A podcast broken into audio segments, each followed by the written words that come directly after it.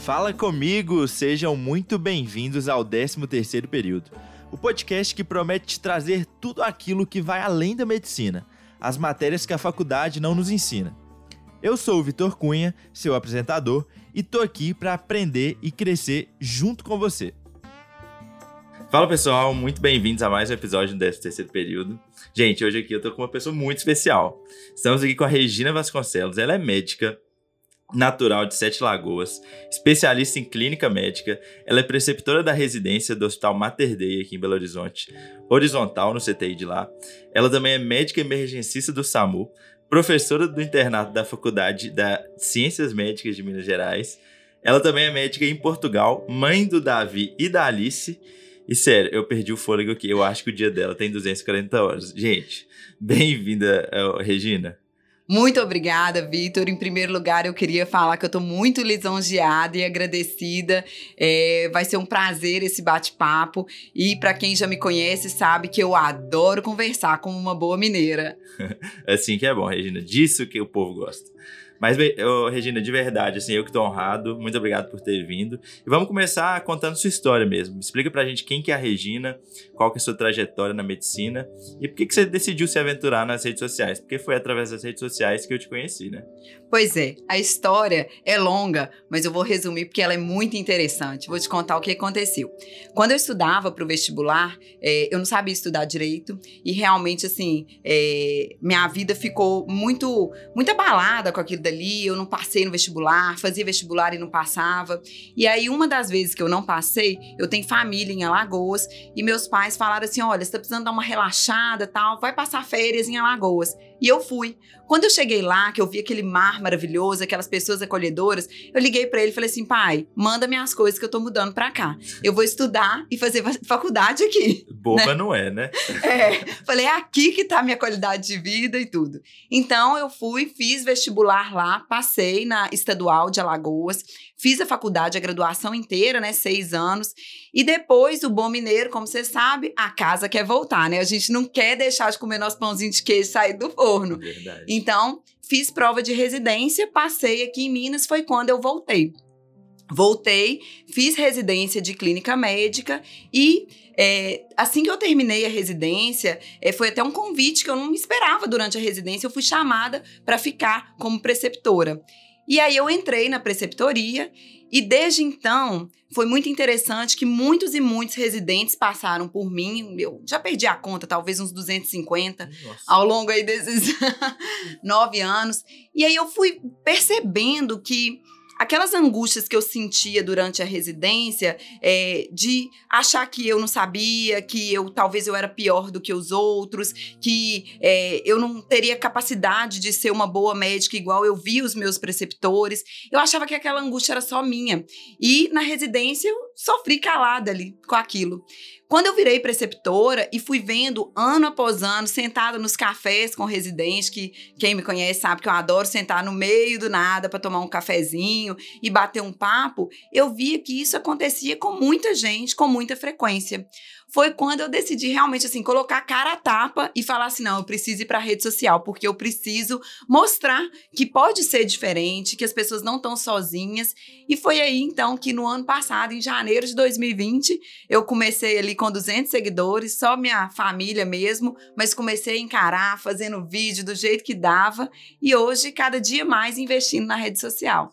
Não, muito bacana a sua trajetória. Eu quero saber vários detalhes. Ó, primeiro, é, fez a faculdade lá. Como é que você decidiu fazer clínica médica? Como é que foi essa escolha aí? É, durante, durante a faculdade, eu tive dúvida, sabe? Quando eu fui fazer o internato, é, 25% do internato poderia ser feito em outra instituição. E aí, eu sou dessas assim, se é para pensar grande, então vamos mirar lá no céu. E aí, um dia, foi até interessante, eu estava assistindo televisão em casa com meus pais, e eu tava assistindo, eu lembro que era House, Dr. House. E eu assistindo, achando, né? E eu vendo aqueles hospitais e é, meu pai virou para mim e falou assim: ah, parece um hospital chique esse daí, né? Lá, eu falei, nossa, deve ser legal trabalhar num hospital desse, né? E meu pai virou para mim e falou assim: e por que, que você não vai? Né? Foi essa pergunta que eu falei assim, uai, é mesmo. Deixa eu começar a, a pesquisar como é que faz. E aí eu decidi, fui atrás, pesquisei e fiz internato nos Estados Unidos de clínica médica e cirurgia geral, que eram as duas coisas que eu tinha um pouco de dúvida. E aí, assim, eu, para te falar a verdade, eu até demorei a, a, escolher a especialidade, porque quando eu entrei na faculdade, eu queria ginecologia. Depois eu fiquei entre cirurgia e clínica médica. Então eu acho que eu, assim, eu fui sempre aberta a, a, a entender o que, que era a especialidade e tudo. E aí, quando realmente eu, eu me vi na, na vida, eu fui pensando o que, que eu queria ali naquele momento, daqui 10 anos, onde é que eu gostaria de estar, eu vi que era na clínica médica, eu vi que eu gosto de conversar, que eu gosto, né, de realmente ali é, ter muito essa troca com o paciente. E eu achava ali, naquele momento, que a clínica que me daria isso. Então, eu fui para a clínica médica nesse contexto. Entendi. Bacana. É, eu também tive muita dúvida durante minha faculdade. Eu já quis ser tudo, já quis ser clínico. Inclusive, eu repeti meu internato de clínico na optativa para eu ter certeza que eu ia fazer clínica. Aí foi que eu desisti, desculpa. e foi pra ortopedia. e vim pra ortopedia, nada a ver com a clínica.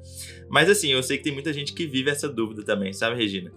Teve algum momento que virou a chave e você falou assim: é clínica que eu gosto? E você acha que por ter essa postura aberta de querer ter contato com várias especialidades, isso ajudou também? Porque eu vejo que tem muita gente que no início da faculdade já fala assim, ó, não, eu vou ser pediatra e a pessoa só faz tudo de pediatria e não se abre para as outras especialidades. Você acha que isso fez diferença? Eu acho que faz muita diferença. Inclusive, no internato, né, que eu dou aula, é, internato de urgência, e urgência é, um, é o tal negócio, eu ama, odeia, né? Geralmente não tem aquele meio, te, meio termo, assim, na urgência. E o que eu gosto de falar muito com meus é, internos é o seguinte: mesmo que você nunca queira saber, que você nunca mais queira pisar dentro de um CTI, esteja aqui por inteiro, porque eu acho que é exatamente isso que você falou. As pessoas elas entram já com Hoje elas entram com um futuro de 10, 20 anos definido. E a gente, a nossa vida é o caminho, né? É o caminho. Hoje é a vida. Então, às vezes, a gente fica pensando assim: onde é que eu vou estar tá daqui 30 anos? Eu não sei quais são as variáveis. Então, quando a gente está muito aberto para a vida, eu acho que as coisas tendem a acontecer de uma forma melhor. Então, eu acho que a minha, eu tive muita dúvida, eu ficava pensando assim, em qual estilo de vida que eu queria, mas eu não ficava na minha cabeça assim, não, eu vou fazer isso, vou montar um consultório. Eu, eu não, eu, eu pensava assim, qual estilo de vida que eu quero ter? E eu acho que a gente está aberto a isso, as oportunidades vão aparecendo. Quando eu penso que eu queria ginecologia, Hoje Nossa. em dia, não, quando chega no CTI, né, uma grávida e tudo, eu sempre falo assim, gente, por algum momento eu. Ou então quando até eu tava grávida mesmo, né? Onde é que eu, eu falo, onde é que eu tava com a cabeça? é. Né? Então eu acho que assim, faz muita diferença. E eu vejo que quem tem dúvida, às vezes acha que um dia ela vai acordar com a solução. Sim. E a tomada de decisão, eu falo assim, até na nossa prática clínica, a tomada de decisão, ela é uma construção de raciocínio. Então, assim, a sua tomada de decisão da especialidade vai ser uma construção também. Então, assim, não é assim, hoje eu não sei que eu quero ser, amanhã eu acordo, eureka, você ortopedista. Eu acho que realmente é isso, é você ir vivendo, você conversando com pessoas, você indo atrás de estágios talvez extracurriculares, né, acompanhando pessoas, conversando conversando. Eu acho que isso você vai chegando na decisão. E não assim, você tem que já saber hoje. Eu acho que é uma caminhada até você decidir a especialidade, sabe? Está sempre aberto, né? Não, muito legal. Concordo totalmente com tudo que você falou.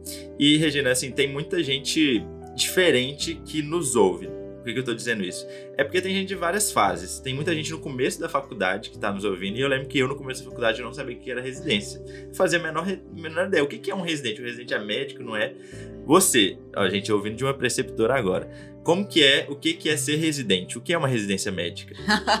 é, eu acho que, assim, é uma dúvida frequente e às vezes eu, eu vejo, eu tô não sei, dando uma palestra, eu vejo um olhar assim, sem entender o que, que, que, que é residente. Então, vou te explicar. Então, a faculdade de medicina, né, quando a gente entra, a gente faz seis anos de faculdade. Quando a gente forma, a gente vira generalista. As pessoas confundem achando que quando forma é clínico. Não, clínico é uma especialidade. Então, a gente forma e vira generalista. A partir de então, você vai se especializar em alguma, é, em alguma área da medicina, ortopedia, ginecologia, clínica médica médica, oftalmo, dermato, né? Então a residência é um momento que você já é médico, você já tem seu CRM, né? É, e você tá. Isso é muito importante, Vitor, porque quem nunca no hospital já ouviu assim, ele é médico ou residente, Exato. né? O médico não vai vir, não? o médico não vem, não? Várias é. Exatamente. Então, assim, o, o, o residente, ele é um médico em formação, né? Tanto é que a residência médica é um treinamento, né, em serviço. Você está trabalhando e aprendendo, né? Então, é um trabalho que você já tem responsabilidade quanto médico, mas você está guiando, você está né, direcionando é, para que lado que você vai de especialidade mesmo. Sim, legal. Gente, lembrando, médico, ó, residente é médico, não se esqueçam. Residente Importante. é médico. É. Aí, frisando. E, Regina, eu quero começar já com uma pergunta mais forte. É, lá na sua bio do Instagram, é, você diz que ensina as pessoas, que a gente segue ali, a como não ser um médico qualquer. O que que é ser um médico qualquer? Explica pra gente. Pois é, essa é forte, né? Essa é muito forte. É, eu acho, sabe, Vitor, quando a gente pensa assim, sei lá, em 30, 40 anos atrás, talvez, é, o médico, ele tinha uma carreira gar- garantida, né? O médico, ele ia é, formar e tinha uma carreira garantida, sucesso garantido, né? As pessoas é, valorizavam, vanglo- é, colocavam o médico em outro patamar, né? E hoje em dia, com o advento, quando eu falo assim, internet, as pessoas cada vez mais educadas, uma, que é uma coisa muito boa, né? Educação sendo disseminada, tudo. É, um médico qualquer, ele não se enquadra mais. É, já não há tempo, já, já não tem espaço para essa pessoa. O médico qualquer é aquele que eu chamo de técnico. Ele não é médico, ele é técnico. Ele só sabe dar diagnóstico ali, ele até sabe no papel, mas ele esquece que a vida real não é uma prova teórica, né? Então, assim, eu, eu gosto muito em treinamento, quando eu falo, é o seguinte: por exemplo. Todo mundo no internato ou na residência já sabe, por exemplo, tratar uma parada cardíaca. A teoria, não, se o paciente não está entubado, 30 compressões para duas ventilações. ortopedista Até, né? até ortopedista, eu não ia falar isso, né? Eu tô aqui gentilmente sendo convidada. Mas assim, Continue. as pessoas sabem, teoricamente, como tratar ali uma PCR. Mas na hora do vamos ver, na hora que você está diante de um paciente em PCR, você tem que ter estômago, você tem que ter liderança, você tem que ter poder de decisão. Isso é ser um médico além da técnica. Isso é você não ficar preso na técnica e conseguir se diferenciar, né? Então, o médico além da técnica, eu falo que ele tem quatro coisas assim diferentes. Ele tem uma postura diferente, né? Ele se relaciona muito bem com a equipe de enfermagem, com pacientes, com familiares, né? Ele sabe os momentos de estudar e como estudar, né? E, é, quando estudar, aonde, o que estudar. E ele também sabe tomar decisão, né? Porque não tomar uma decisão já é uma decisão muito ruim, né? Então, assim, o médico qualquer é aquele que tá ali focado na técnica, comprando. é, eu falo que vira iCloud de informação, né? Ele compra todos os cursos que tem. Né? Quem é que nunca é, empilhou livros? Hoje em dia, e-books, né? Vão ser mais modernos. Empilha aquele tanto de compra e co- de, de livros, de cursos, e no final das contas, na hora do vamos ver, ele não sabe o que fazer. E aí me remeteu uma história que eu disse que eu não podia esquecer de te Isso, contar. Lembrou, graças a Lembrei. Olha só, eu falo que você saber o que é certo não faz muita diferença se você não garantir que o certo vai ser feito. Então, por exemplo, quando eu era R1, é, no meu primeiro plantão, primeiro plantão noturno, pousei no hospital. Pousei, jaleco, estetoscópio, oxímetro, aparelho de pressão. Deus. Coração batendo forte. Nossa, sim. Primeiro plantão, cheguei lá. E aí, não sei se você já reparou isso, quando a gente está no conforto médico, a gente sabe a gravidade da situação pelo passo da enfermagem que É, tá vindo. é. Você já reparou isso? Já, demais, é, demais. Quando tá mais acelerado, meu Deus. Não, se aquele Sai. passo vem tá, tá, tá, tá, passando rápido, Já levanta. É. você já levanta, você já levanta. Tava eu, né, sem conseguir descansar, três horas da manhã, sentada lá no quarto, deitada, tentando relaxar, mas assim, pedindo a Deus, por favor, não aconteça nada hoje à noite, por favor, não aconteça nada, por favor, fazendo mil promessas ali, né? E de repente vem os passos acelerados de uma enfermeira. Já levantei e ela virou para mim e falou assim: "Doutora, o paciente do box 300 e tal da enfermaria tá desaturando, né? Tá desaturando. Tem insuficiência respiratória e precisando da senhora lá. Então vão lá, né? Saí correndo. E sabe aqueles dois minutos que você demora para chegar? E no meu interior eu ficava assim: por favor, ela tá exagerando. Eu vou chegar lá, o paciente vai estar tá ótimo.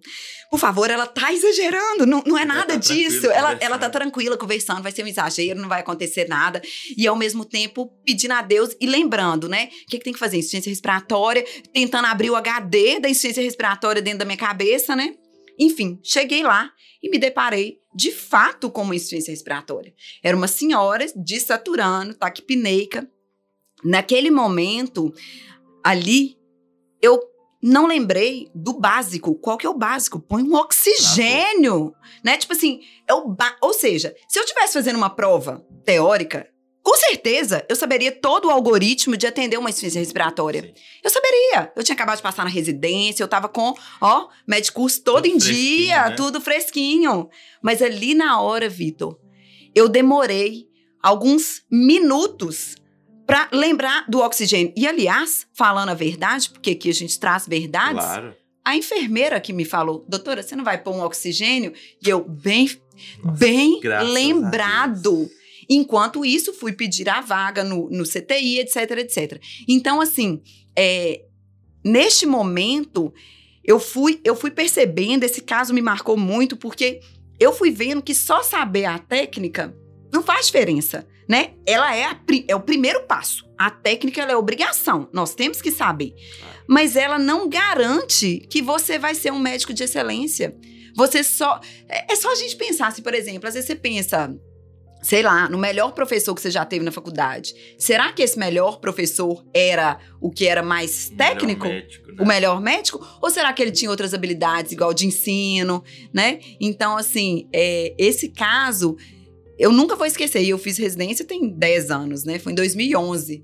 É, e a gente tem que ter essa, esse além da técnica para a gente garantir que a técnica vai ser feita. Show. É, o além da técnica ficou muito bem explicado. Também concordo.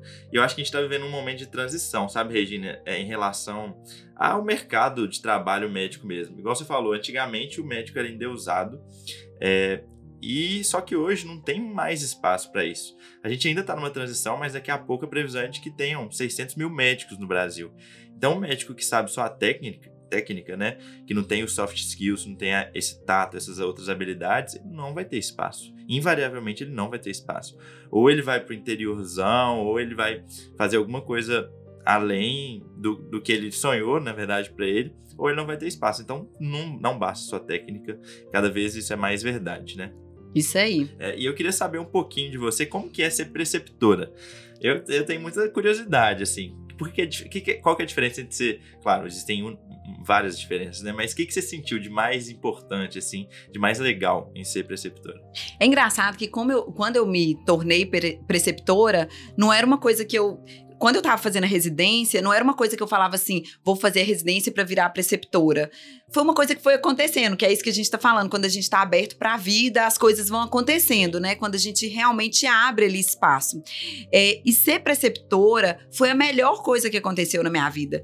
Eu digo porque ser preceptora me tornou uma médica muito melhor sabe? Ser preceptora, sei lá, quando eu tô ali ensinando, eu aprendo muito mais. Isso para... é um clichê, né? É um clichê, mas é a mais pura verdade, né? É, isso aí é neurociência, inclusive. Quando você tá ali ensinando, você aprende muito mais. Então, ser preceptora, fora que, assim, ter esse contato, né, com o residente, que te estimula. Imagina, se eu não fosse preceptora, eu não estaria tanto na rede social, possivelmente. Claro, porque, assim, é a geração de vocês que, que tá trazendo essa, né, o, o Instagram, que tá trazendo mesmo as redes sociais. É, na minha época, não tinha isso, na minha época de residente e tudo. Então, eu acho que, assim, mudou muito o curso da minha vida ser preceptora. E é maravilhoso. Nossa, eu não me imagino em outro lugar. Sim. Mas conta pra gente como que é a, a, o papel do preceptor ali. Sim. Que ele, qual que é o papel dele com o residente? É, o, o papel é o seguinte: o residente, quando ele entra, né,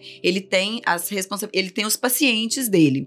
E eu falo que o preceptor é aquele que vai. Você já, você já viu, por exemplo, um caranguejo andando? É. o caranguejo ele anda meio pro lado e tal. E a gente tem que ficar tangendo um caranguejo. Vira e fala, Sim, né? Se você tocando. quiser, você tem que ficar tocando. É. Ele quer ir para um lado, você tem que tocar para ele ir na direção certa. E, o, e o, o, preceptor, eu acho que é muito isso. Ele vai colocando o residente ali no caminho né, do tratamento, é, da relação médico-paciente. Ele vai direcionando no aprendizado do, do paciente. Então, o residente que vem me passar um caso, eu sempre falo com eles assim: e aí, o que, que você quer fazer? Né? Porque não é não é um secretário. né? Eu falo assim, não é para ser um residente burocrata que vai lá, então, ah, então tá, você quer que prescreve um meropenem? Tá aqui, meropenem. Né? Então, eu acho que o papel do preceptor em relação. Ele tem, ele tem que ter muita responsabilidade no conhecimento daquela pessoa, porque é, são os médicos que nós estamos formando, né? Eu tenho muito essa preocupação. Eu falo assim, são esses residentes que daqui a pouco estão cuidando dos meus filhos, que estão cuidando dos meus pais, são todo mundo, né? Você quer que realmente os É uma o... responsabilidade, né? Exatamente, é muita responsabilidade. O papel que eu acredito, eu Regina, eu acredito que o papel do, do preceptor é justamente esse, é você segurar na mão e você ir mostrando o caminho, né? Você ensinar ensinar a pescar Sim. sem dar o peixe, né? Então eu sempre estou desafiando os residentes, né? O que, que você quer fazer? E agora? E agora? Eu adoro perguntar, e agora? O que, que nós vamos fazer? Legal, muito bacana. E, gente, para quem não sabe, assim, quem não é residente, não passou por essa fase ainda, existem vários níveis de residente, né? Não é ah, o residente, não. Tem R1, R2, R3, e o número significa o ano da residência que a pessoa tá. Então, quem está no primeiro ano é R1, quem está no segundo é o R2 e por aí vai. E aí, esses residentes, cada um tem um nível de habilidade diferente, né? Por exemplo, clínica médica são dois anos, na ortopedia são três anos. É, eu queria que você, você contasse para a gente, Regina, um pouco das diferenças que você vê entre o R1, R2, R3, R4? Olha, sabe o que é super interessante? Tem uma, tem uma história minha também, né? Quando eu era R1 e eu senti, eu já tava assim no final do R1 e eu tô assim, gente, eu, eu continuo sem saber nada. Que, né? Eu tô aqui passando horas e horas e eu continuo sem saber nada. E aí, quando é, entraram os meus R1s e que eu virei R2 e eu via o R1 lá me fazendo algumas perguntas, eu falava assim, gente, eu cresci demais, eu aprendi muito, né? Então, assim. Valeu a pena. Valeu a pena. Então, eu falo assim, o R1 ele, o que é o que tá no primeiro ano, ele só se valoriza quando ele vira R2. É, porque ele vê o R1 entrando, né? Então, assim, eu acho que a diferença que tem entre eles, principalmente que eu vejo muito no R1 e no R2, o R2, ele já conheceu ali, ele já perdeu aquele. Porque quando a gente entra na residência, a gente não sabe onde é que a gente tá pisando. Gente, eu lembro no hospital, né? Eu lá no Mater quando eu fazia residência, para quem não conhece, quem não é daqui, o hospital é enorme, é grande, né? Ele tem duas. É, um, um, das, um dos hospitais da rede tem do, dois blocos. E às vezes me chamavam para intercorrência, eu ia no bloco errado, né? Eu R1, eu não sabia nem andar no hospital direito. Então o R1, ele passa por situações que o R2 já está mais confortável, Sim. né? Então eu acho que assim, o R2, ele já conhece melhor seus preceptores, ele já sabe onde é que ele pode ir, onde é que, né? Ele conhece mais ali é, o ambiente que ele está. O R1, além da carga horária puxada, de toda uma nova vida, ele acabou de virar médico na maioria das vezes e tudo, ele ainda não sabe as coisas triviais. Ele não sabe mexer no sistema do computador, Se né? Bobear, você pergunta o nome dele, ele esquece na esquece. hora. Tão nervoso. Eu lembro de uma tensão muito grande no R1. Eu andava o tempo inteiro tenso no hospital. Sim. Você não consegue relaxar. Sim, isso mesmo. É muito diferente. Então, assim, é, é, é, no R2 eu sou outra pessoa, assim. Eu sou mais feliz no R2, com certeza. Mas o R1 é um ano que tem que ser vivido, não tem Sim. jeito, né? E, e, assim, Regina, o R1, ele geralmente está sempre muito mais cansado, a carga horária geralmente é muito maior. Eu lembro que no meu R1 eu gosto de uma frase que eu sempre coloco no Instagram, que é o mundo não tá nem aí para suas desculpas. E isso surgiu É, no começo do meu R1, um, nas cirurgias, assim, na ortopedia, o preceptor gosta muito de sabatinar. A gente usa muito a palavra sabatina, porque o preceptor vai lá pergun te perguntando tudo. E aí, se você não sabe responder, ele não te deixa fazer mais nada, e aí você fica nervoso, e aí acabou. Mas aí, no começo do meu R1, o preceptor começou a me perguntar, acho que foi vascularização da cabeça do fêmur. E eu comecei a me enrolar, não soube responder. E aí, eu querendo justificar, eu falei assim: não, mas o R1 é muito complicado, porque eu não tenho tempo para estudar, eu tô no tempo todo aqui no hospital, tô virado de plantão e tal. O preceptor me falou assim: Vitor, todo mundo já passou pelo você tá. Você não é a primeira pessoa a passar pelo R1. Todo mundo já foi R1 e todo mundo já passou por isso. A última coisa que eu quero ouvir de você é essas desculpas aí, porque eu sei exatamente o que você tá vivendo. Então dá um jeito, se vira. E se não sabe responder, fala: não sei, eu sei o que, que você tá passando. E aí eu, eu falei assim: nossa, foi um momento de virada de chave. Eu não vou ficar me justificando. Eles sabem que eu, se o cara tá ali, se o cara é preceptor hoje, ele já foi R1. Então ele não quer saber as minhas desculpas. Ele tá querendo saber o que, que eu tô fazendo apesar das minhas desculpas, sabe? Então isso foi uma grande virada de chave. E aí o que eu quero saber de você? Como que você lida com essa essa particularidade do R1, do, do R1 estar tá mais cansado, não ter tanto tempo para estudar, e quais dicas você daria para contornar isso? É, eu acho que é, essa frase que você colocou é muito boa e eu gosto muito de falar também que, assim, para o residente, principalmente o R1, não deixar o R1 virar desculpa para tudo. O que, que eu quero dizer com isso?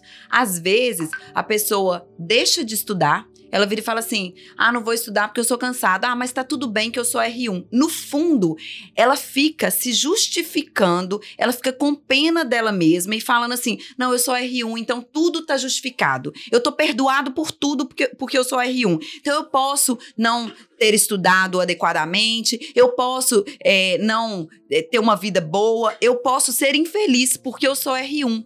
E o R1 não pode virar desculpa para tudo. A gente pode. sabe, o R1 é difícil, a gente sabe disso, eu também já fui. Quantas vezes é, eu tinha que sair do hospital? Eu lembro exatamente uma vez que eu tava no hospital e era para eu sair, sei lá, tipo uma hora da tarde, porque eu só tava de manhã para evoluir em enfermaria. E eu saí de lá meia-noite. Como assim? Como assim, né? Tipo assim, assim. Como, como assim? Mas por que, que eu saí meia-noite? Porque eu fiquei lá enrolando? Não, eu não estava dando conta de terminar minha burocracia, eu não sabia o que priorizar. Toda hora alguém me chamava, eu estava no computador, a família me chamava, a enfermagem me chamava, eu parava tudo. Eu não tinha uma sequência lógica de um plantão. Então, o plantão meu, que era só de manhã, eu não consegui resolver ele até meia-noite. Então eu fiquei até meia-noite ali, sabe? E por muitas vezes eu ficava assim: ah, não, R1 é assim mesmo. A gente sabe que o R1 é difícil e eu não vou amenizar isso. É difícil mesmo. Mas a gente pode é, deixar de usar isso de desculpa, né? Então, assim, hoje, né, eu, eu vou fazer o melhor que dá com a situação que eu tenho, né? É, eu gosto muito de falar isso até em relação à minha vida, maternidade, tudo, né? Eu tenho dois filhos e muitas vezes as pessoas me perguntam. Ah, você não passa o tempo que você gostaria com seus filhos e tudo. Gente, eu gostaria de ficar muito mais, mas eu dou o melhor que eu dou conta na situação que eu tenho, Sim. né? Então, acho que a residência, o R1 é muito isso, né? É tentar priorizar e não deixar que ele vire desculpa, porque senão você bloqueia mesmo a sua mente, você não faz mais nada e o R1 vira desculpa para tudo. Exatamente, perfeito. É exatamente o que eu sentia. E quando eu percebi isso, foi uma virada de chave. Então, dica para quem ainda não entrou ou quem tá no meio do R1.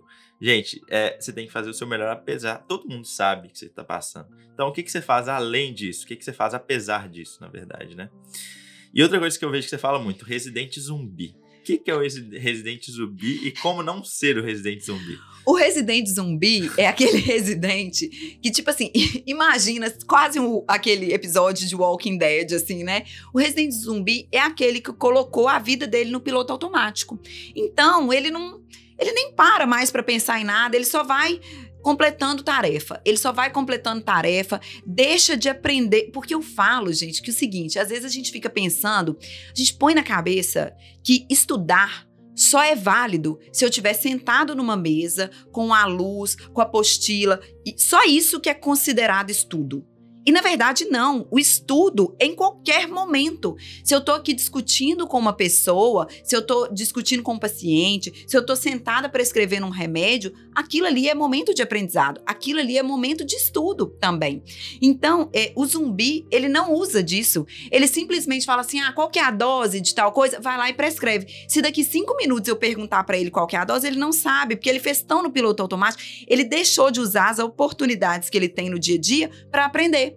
Ele vira meramente um burocrata com sono, mal-humorado, né? Andando pelo hospital, mal. Eh, porque eu falo o seguinte: a gente pode estar cansado, eu ainda dou plantão noturno no SAMU. Essa quarta-feira mesmo, trabalhei a madrugada inteira. Na quinta-feira, ó, pentei o cabelo, passa ali uma maquiagem, porque meu paciente, ele não tem nada a ver né? Eu não posso chegar com aquela. Então, assim, o zumbi, ele não se preocupa com isso, ele vai só tocando ali e isso é muito ruim para ele, né? Inclusive, claro, né? Claro. O, o, a oportunidade de aprendizado que ele perde no dia a dia é muito grande. É, e além de tudo, você está sendo observado o tempo todo, né? Se você, que é preceptora, tá ali com ele, tá observando o tempo todo, quem tá em volta também no hospital inteiro tá observando. Isso é muito ruim para a pessoa. E você falou um ponto aí que me chamou a atenção sobre a apresentação pessoal. Fala um pouquinho disso. Qual que é a importância? Isso realmente é importante o médico estar bem apresentável? Você acha que isso faz diferença para o paciente, para os colegas?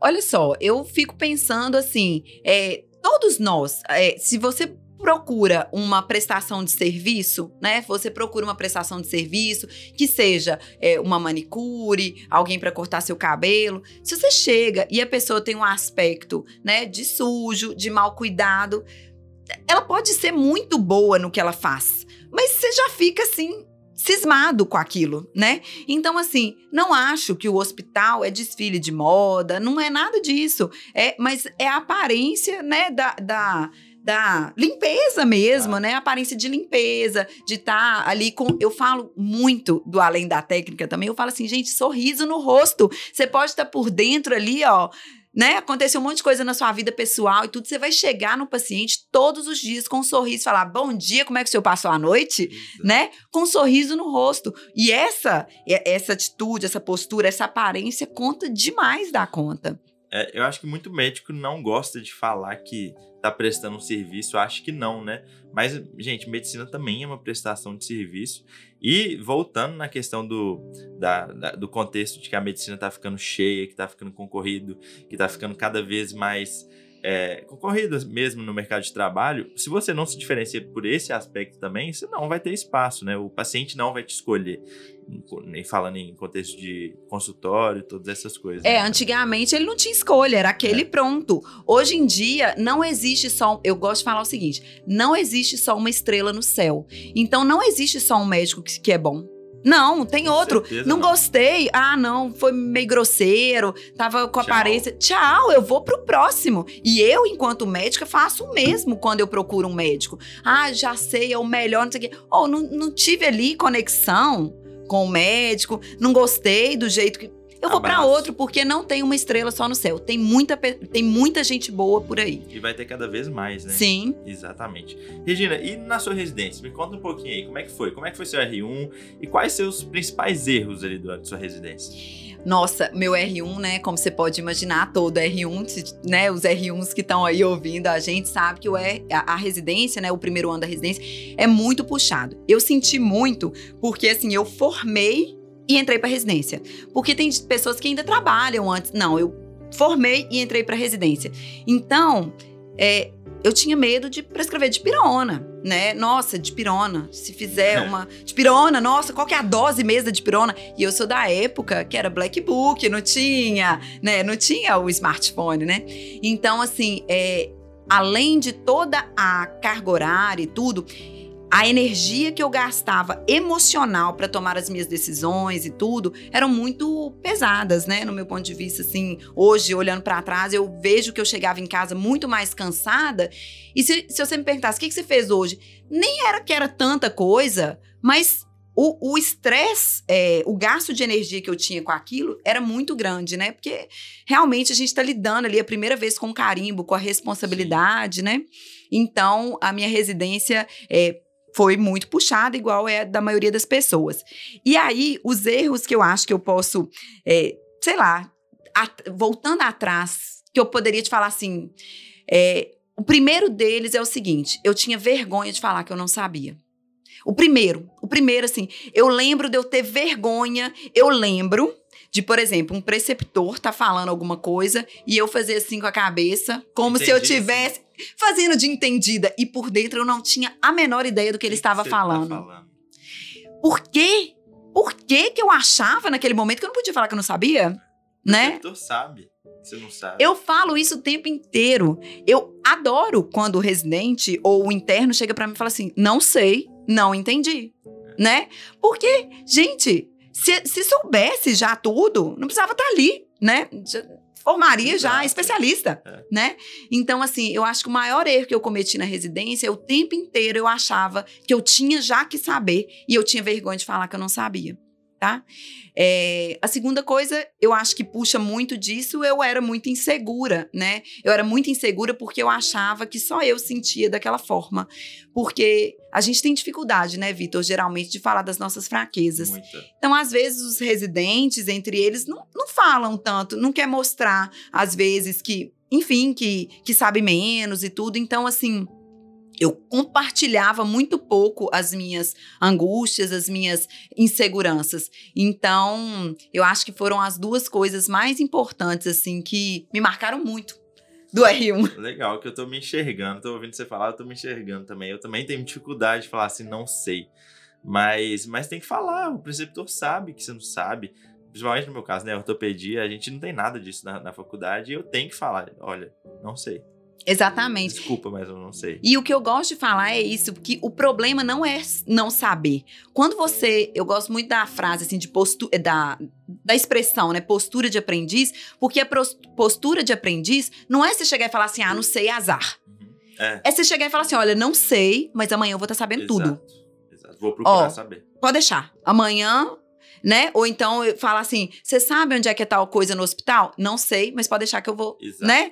É, já teve momento de residente me perguntar coisas que eu falo assim, gente, vocês têm que saber até o que perguntar pro preceptor, porque às vezes o preceptor tem um tempo curto ali com você, você tá gastando a sua pergunta perguntando assim, onde é que é o laboratório? É. Qual que é o ramal do laboratório? Cê, isso você pode descobrir de outras maneiras, gente. Te vira! De é, te vira, te vira né? É. Tipo assim, o preceptor tá ali com você 5, 10 minutos é. extra, sei lá, aproveita para extrair alguma coisa, não o telefone do laboratório.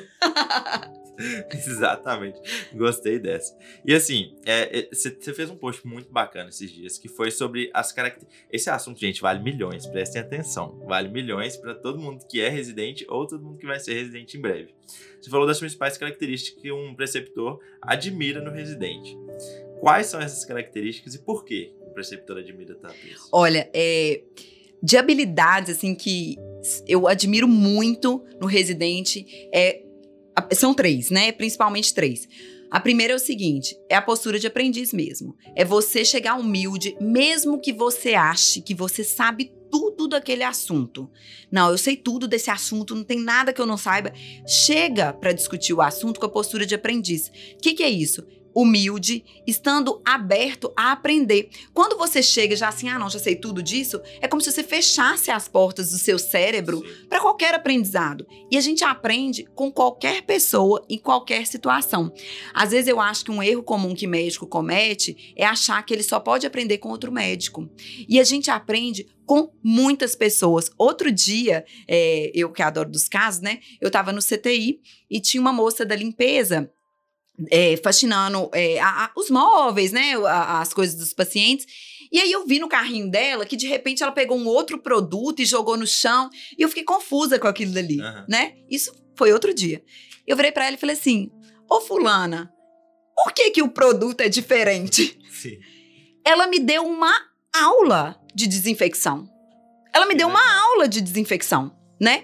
Então eu acho que a gente ter essa postura de aprendiz quando você é residente, você não vai aprender só com o médico. Eu me lembro, eu na residência, eu tenho certeza aí que pessoas que lembram de mim enquanto eu era residente vão poder afirmar isso. Eu era daquela que entrava em banho de paciente dentro do CTI porque eu queria ver como é que mexia no paciente sem tirar o acesso central.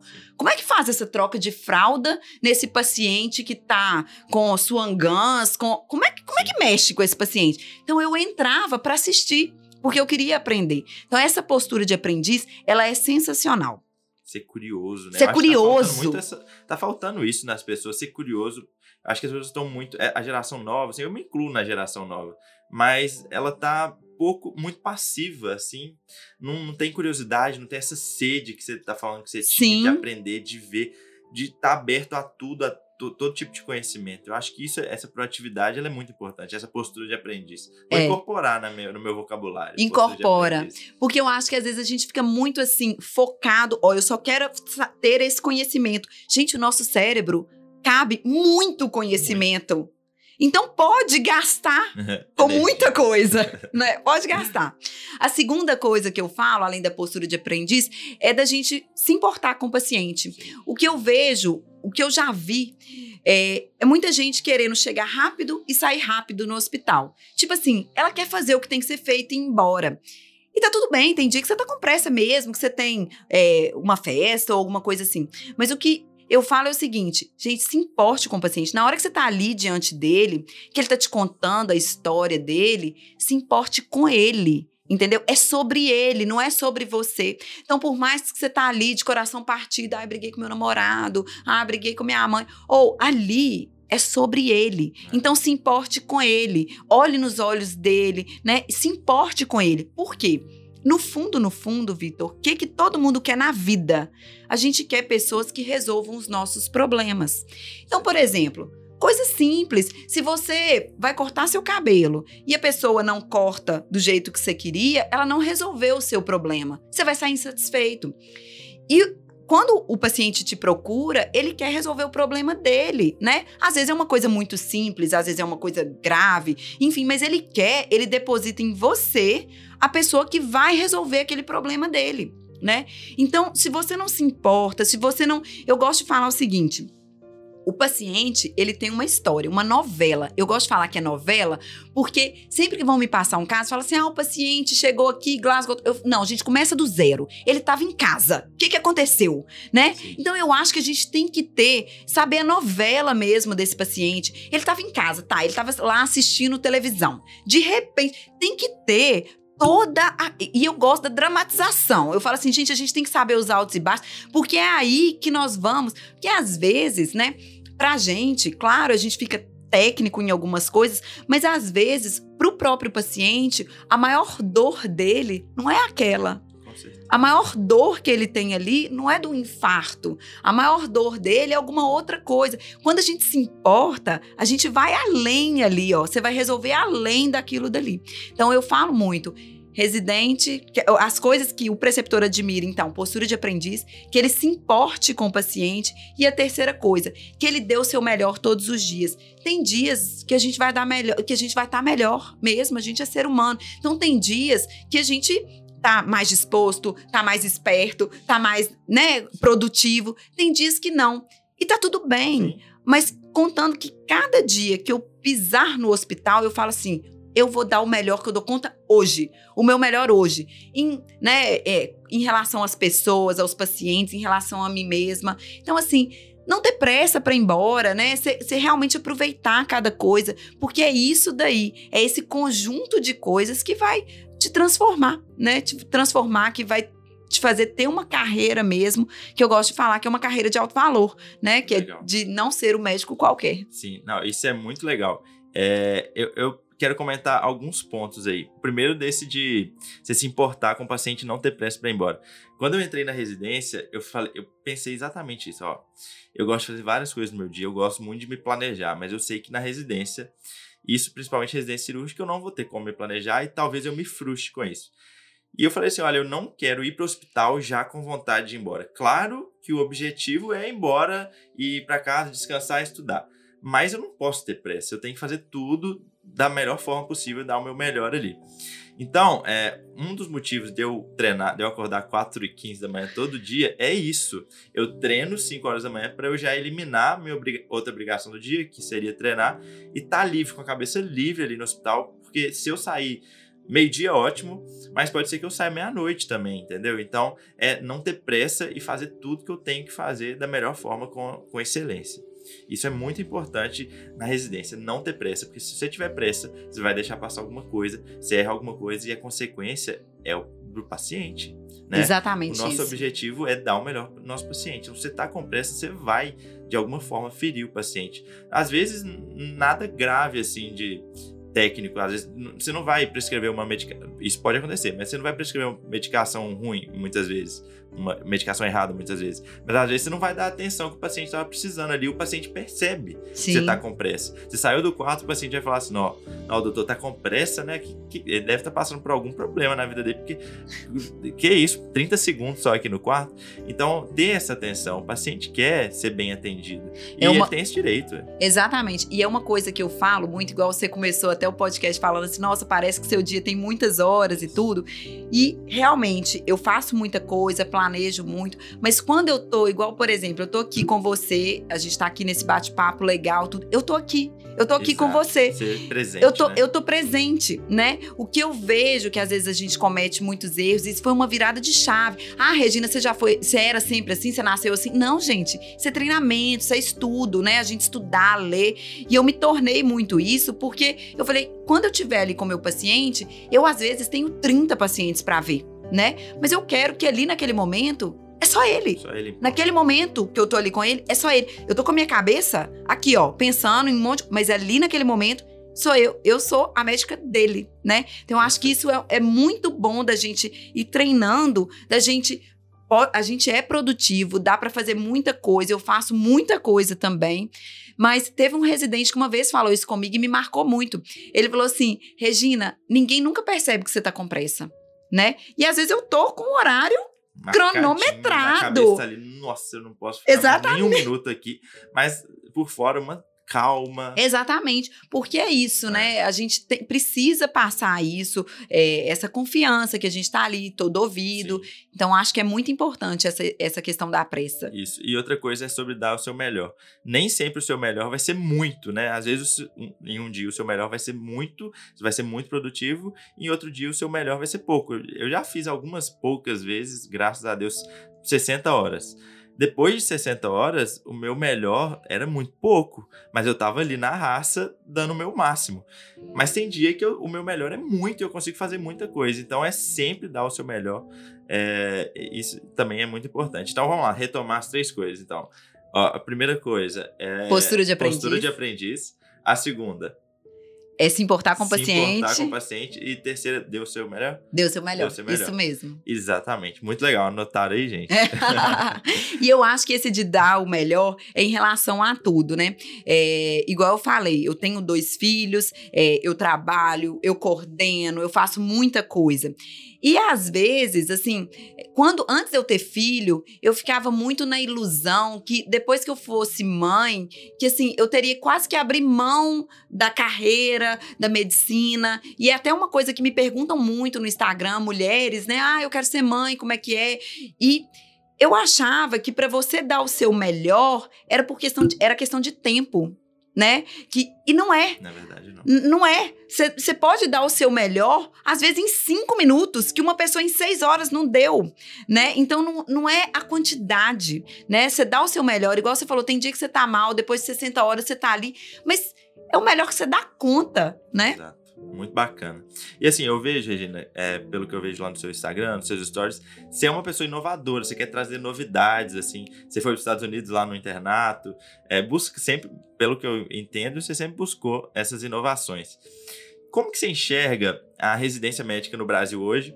E por que, que eu tô falando isso? Porque a gente tem vários casos de problemas na residência, né? Assim, é, recentemente a gente teve o caso dos meninos da, da Unicamp que saíram. Sei que a residência cirúrgica é um pouco diferente de residência clínica, mas a gente ouve direto residente reclamando que residência é um período horrível, que é ruim, que só quer que acabe. Como é que você enxerga esse sistema atual de residência no Brasil? Você acha que tem que mudar alguma coisa? Como é que você enxerga a residência para o futuro? Eu acho que antes a residência ela não tinha as regulamentações, né? É, não tinha. Era, era aquilo e todo mundo tinha que simplesmente aceitar. E porque a minha residência tinha sido ruim, a do outro também tinha que ser ruim. Então eu virava preceptora, eu virava preceptora carrasco, porque eu tive um preceptor carrasco. Ah, então se eu passei por isso, você também tem que passar. E eu acho que o que mudou muito, a rede social, o acesso à internet, realmente, ele veio com muitas mudanças, né? Porque assim, as residências, elas precisam se adaptar porque o mundo está mudando, as coisas vão mudando sim. E hoje eu percebo que tem regulamentações, tem pessoas, né, no, no, comando aí, inovadoras também, tentando mudar, mas a gente sabe que um processo de mudança, ele leva tempo, né? Sim. Eu vejo, assim, é, residências que eram umas 10 anos atrás, hoje são outras, porque vai tendo que mudar. Então, eu vejo muitas falhas na residência, inclusive na nossa, né? Eu falo sempre isso com o residente, eu falo assim, gente, tem várias coisas ainda para melhorar, várias, e enxergar elas é a primeira, é a primeira, é o, é o, primeiro passo. Então, acho que o que tem que acontecer nas residências, elas pararem de ficar naquele movimento reativo, ninguém fala mal da minha residência, e começar a falar assim: não, peraí. Isso aqui realmente, de fato, pode mudar. Não precisa ser uma mudança hoje para amanhã, porque a gente sabe que não é assim que funciona. Mas a gente precisa começar a enxergar problema. E ter muito cuidado, que assim, não é porque tem um monte de residente que é falha que a gente pode ter dó da gente mesmo. Então, é igual a gente estava falando do residente do R1 não ser desculpa para tudo, não é porque sua residência é ruim, que tá ruim e tal, que você vai ficar com dó de você mesmo e não vai aproveitar, que não vai, né, aprender. Tipo assim, as coisas são graduais, vão mudar. O que eu vejo para residência do futuro são residências que têm essa percepção de ser, é, né, ficar ali sabatinando ou de ser de uma exposição inadequada do residente, isso daí vai ter que mudar. Vai ter, não, não vai ter espaço para isso mais, né? E eu não acho que é porque ah, a geração de agora é, as pessoas não têm muita tolerância. Eu acho que não é. A geração mudou, mudou sim, mas existem falhas e a gente precisa enxergar que essas falhas precisam ser mudadas. Eu acho que não vai ter espaço para isso. Concordo completamente é, precisam de mudar muitas coisas e o primeiro passo, igual você falou, é autocrítica, né? Sim. Perceber o que pode mudar e começar. É, tudo vai ser muito gradual, nada de um do dia para a noite. E perceber isso é a primeira coisa. Muito bacana. Ó, se deixar, a gente vai ficar conversando aqui a noite inteira, mas é, a gente precisa caminhar um pouquinho para o final aí, infelizmente, senão a gente estoura o tempo. Mas eu queria que você contasse um pouquinho sobre o seu Instagram. É, o que, que você faz no seu Instagram? O que, que as pessoas podem esperar de você lá? Olha só, primeiro, rapidamente eu vou te contar o que, que me, me fez ir para o Instagram. Eu tenho uma amiga que é, ela via essa minha percepção, ela não é médica, tá? Ela chama Sabrina, ela não é médica, e ela via muito isso dos meus pensamentos diferentes em relação à residência. E ela falava assim: aqui, Regina, você gosta de falar, você tem que ir pro Instagram. E eu falava assim: eu pro Instagram, porque a minha visão de Instagram na época era, era diferente. Eu achava que eu tinha que ser uma pessoa diferente do que eu era pra, pra ir pra rede social, Sim. né? E aí ela pegou meu celular, me ensinou, é aqui ó que você aperta, aqui que você faz. E aí, é, o que eu decidi que eu ia, eu falei assim, não, então eu vou pro Instagram para ser eu mesma. Se der certo, se for uma coisa que agrega para as pessoas, eu continuo. E aí, quando eu comecei, eu fui tendo tanto retorno, ou o que você tá falando é o que eu sinto e ninguém nunca me disse, né? Aí entrou a Tamara na residência, a Tamara é minha residente atualmente, R2, e a Tamara me incentivou, falando assim: ô, oh, é isso que você tem que fazer. Tá diferente, tá ajudando. E quando eu penso, sabe, eu falo assim, até escrevi no cartão aí que eu te, te escrevi, que eu te dei. Ganhei presente, gente. eu escrevi que assim, a maior a melhor coisa que a gente pode fazer na vida é servir. Né? É servir.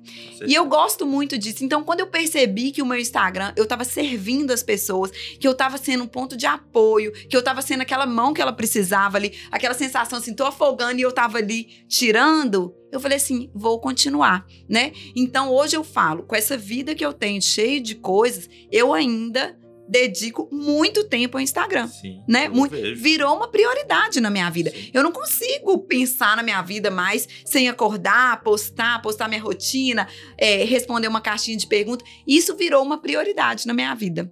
Bacana. E o que, que você oferece lá no Instagram para pessoa que vai te seguir? O que, que ela, o que, que ela pode melhorar através de apertar o botãozinho do follow lá. eu acho que a primeira coisa. Eu já é, aprendi é... muita coisa com a Regina, gente. A verdade é essa.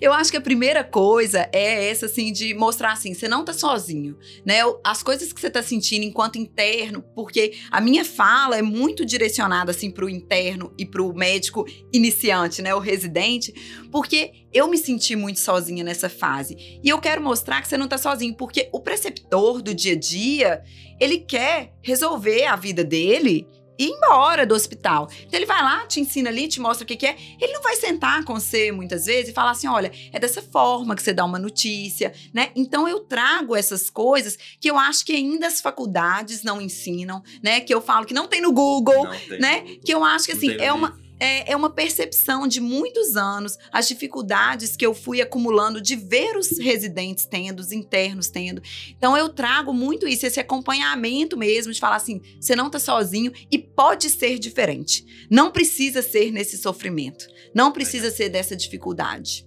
Bacana. E queria que você contasse também sobre a mentoria. Eu, assim, eu já recebi feedbacks muito bons sobre a mentoria, de mentorado seu. Eu queria que você explicasse como funciona, o que, que você oferece lá para quem faz a mentoria? Pois é, essa mentoria foi um, né, foi assim uma coisa. De onde surgiu a ideia? Pois é, é eu eu queria, eu falei assim, será que tudo isso que eu tô pensando, se eu falasse com alguém, mudaria a vida dela, né? Isso deve ter uns três anos. E eu decidi fazer um teste. E aí eu peguei, na época da pandemia, não tinha nem Instagram, eu não tinha nem Instagram. E eu comecei a fazer mentorias com algumas pessoas. E eu fui vendo resultados transformadores, coisas que para mim agora parecem óbvias, na época ali que eu era residente, eu não sabia disso. E quando eu comecei a ensinar aquilo dali, a pessoa falou assim: "Que isso, Regina? Virada de chave". E eu falei assim: "Não, isso aqui não pode ficar aqui. Não pode, né?". E aí foi quando eu fui para o Instagram, comecei a fazer mentorias online no Instagram, que é realmente esse acompanhamento de além de ensinar muitas, né? Eu falo que eu tenho muitas ferramentas. Como é que você faz? Quando a família te enquadra, como é que você sai de uma situação dessa, né? Bem, porque é difícil. Sim. Quem é que te ensina isso na faculdade? Sim. Quando alguém te tortura te perguntando isso, isso e isso. Não tem essa matéria. Ninguém, ninguém te ensina. E como é que você sai disso? É. Né? Como é que você, como é que alguém te pergunta uma coisa que você não sabe? Você acha até que você deveria saber, mas você não sabe. Como é que você sai daquilo dali? Né? Porque é papel do médico, Vitor, além de dar a melhor medicina, a gente tem que dar a melhor medicina disponível. Então, se eu estou no interior e tudo, eu vou dar a melhor medicina disponível. Além disso, a gente tem que dar segurança aos nossos pacientes. Ele tem que estar tá seguro com a gente, né? Senão, ele não vai engajar no seu tratamento, ele não vai fazer nada que você, pedir. Você pode falar o que você quiser, oh. mas se você não dá segurança para ele, Entra por um ouvido, sai, sai pelo outro. Então, assim, essas coisas que eu fui vendo, todas as situações que eu já passei, eu falei assim, eu preciso começar a ensinar isso. Então, a, a mentoria, ela é um acompanhamento mesmo, e tá vindo muita novidade aí em setembro, olha, imperdível, olha. fica de olho, que é, realmente são essas coisas que ninguém te ensina e que eu vi que elas são muito importantes no dia a dia e elas te levam a um outro nível de carreira. Sim ela realmente, o médico qualquer não vai ter mais espaço. Igual a gente falou, com tantas faculdades de medicina, aquele médico qualquer não tem mais espaço. Se ele não souber essas outras coisas, ele vai ficar para trás. Sim, não, muito legal. E Regina, assim, eu vejo que você é uma médica muito jovem, mas você já fez muita coisa. É, não, é mais ou demais, menos. Pelo amor de Deus. Mas você já fez muita coisa, você faz muita coisa ainda. Como é que você pensa sua carreira daqui para frente, assim? Quais são os seus planos? Ai, Vitor, eu sou uma pessoa mirabolante, né? Eu sou mirabolante. Eu, se, se, eu adoro entrar em projetos. Sabe aquela pessoa assim, empolgada, Sim. né? Então, assim, é, eu sou muito movida a desafio, assim, sabe? Eu gosto demais. Eu adoro. Quanto pior, melhor. Quanto pior a situação que eu tenha que dar uma solução, eu acho melhor.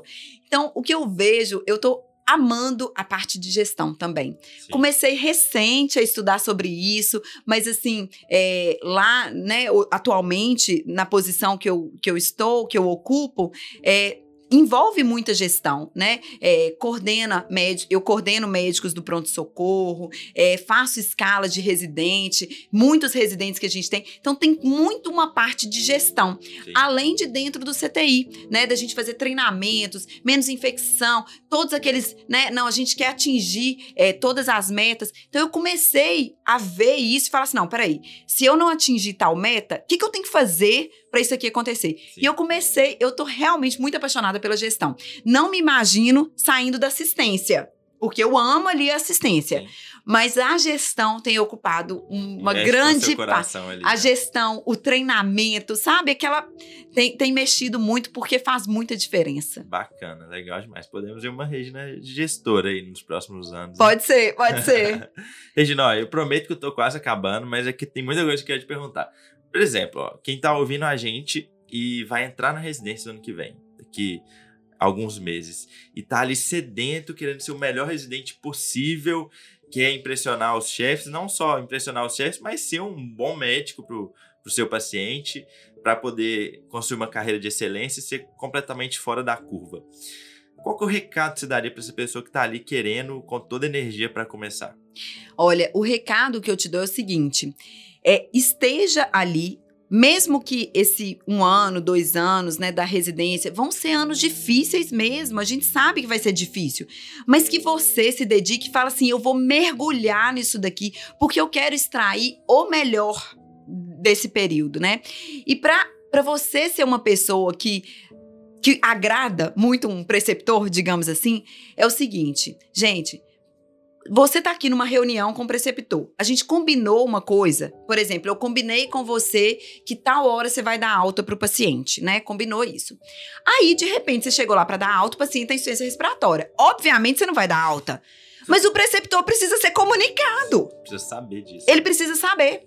Então, assim, as coisas elas precisam ser combinadas e cumpridas. E se por algum motivo não der certo, você vai lá e comunica. Tem que ter essa, essa troca com o preceptor, né? É, eu acho que uma essencial que a gente falou aqui várias e várias vezes é a postura de aprendiz. E eu vejo que você vai entrar em residência, vai ter preceptor que você não gosta, vai ter preceptor que é mal educado, vai ter preceptor que não te ensina, vai ter preceptor que só te manda fazer burocracia. E aí, Regina, o que, que eu aprendo com ele? Até com ele você pode aprender. Até o jeito que você não quer ser. É Entendeu? Até com ele, aprenda com ele, mesmo assim, olhar para ele e falar assim: eu já tive pessoas que eu já convivi na minha vida, de eu olhar para aquela pessoa assim, ela tá me ensinando o que eu nunca quero fazer com o outro. Mas né? mesmo assim tá ensinando. Tá te ensinando. Então, assim, aprenda. Não, não, não entre na postura do que eu já sei. Ah, ah, ah, tem uma frase eu não sei exatamente quem falou, mas que fala que o eu já sei é o maior roubador de insights. Porque você deixa de ter pensamentos, insights, quando você acha que você já sabe. Fecha né? a cabeça. Né? Fecha a cabeça. Então, assim, entra pra residência com a postura humilde que tá ali para aprender, pergunta, sem ser tom de de, tipo assim, tô duvidando de você. Você tá entendendo aquela postura Sim, ali? Aquela postura que tá todo mundo. Eu, hoje eu tava conversando com uma família e eu falei exatamente isso. Lembra que tá todo mundo ali do mesmo lado da corda, assim, a gente tá ali do mesmo lado. O que, que a gente quer? O preceptor, o residente, a gente quer que você aprenda, que você vire um bom médico, que você dê assistência adequada aos seus pacientes. Então a gente tá do mesmo lado. O preceptor não é seu inimigo. É, não é uma disputa ali, né? Não é uma disputa. Então entra com essa cabeça que, assim, não tem erro, não tem erro. Muito bacana, muito legal anotar aí. do papel e caneta para ouvir a Regina, hein? E Regina, ó, mais duas coisas. A primeira, como que a pessoa que te amou aqui pelo podcast, pode procurar. Qual que é o seu arroba? Ah, meu arroba é Regina R. Vasconcelos.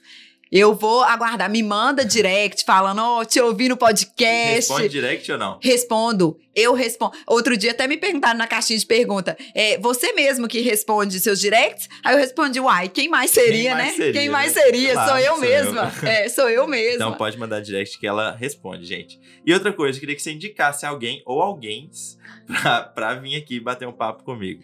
Ah, eu queria, eu queria indicar um residente, um R2 meu, oh. que tá assim. É, A história de vida dele é muito legal, que é o Lucas Rigueira. Você Lucas, conhece o Lucas? demais o Lucas. É, Lucas, você vai vir aqui então, meu filho. Eu adoro o Lucas e acho Eu que assim, também. vocês vão ter muita coisa. Ele merece, tá aqui É, mesmo. Ele é. merece. Vocês vão ter muita coisa em comum pra conversar, né? É, e vai ser muito legal. Show de bola.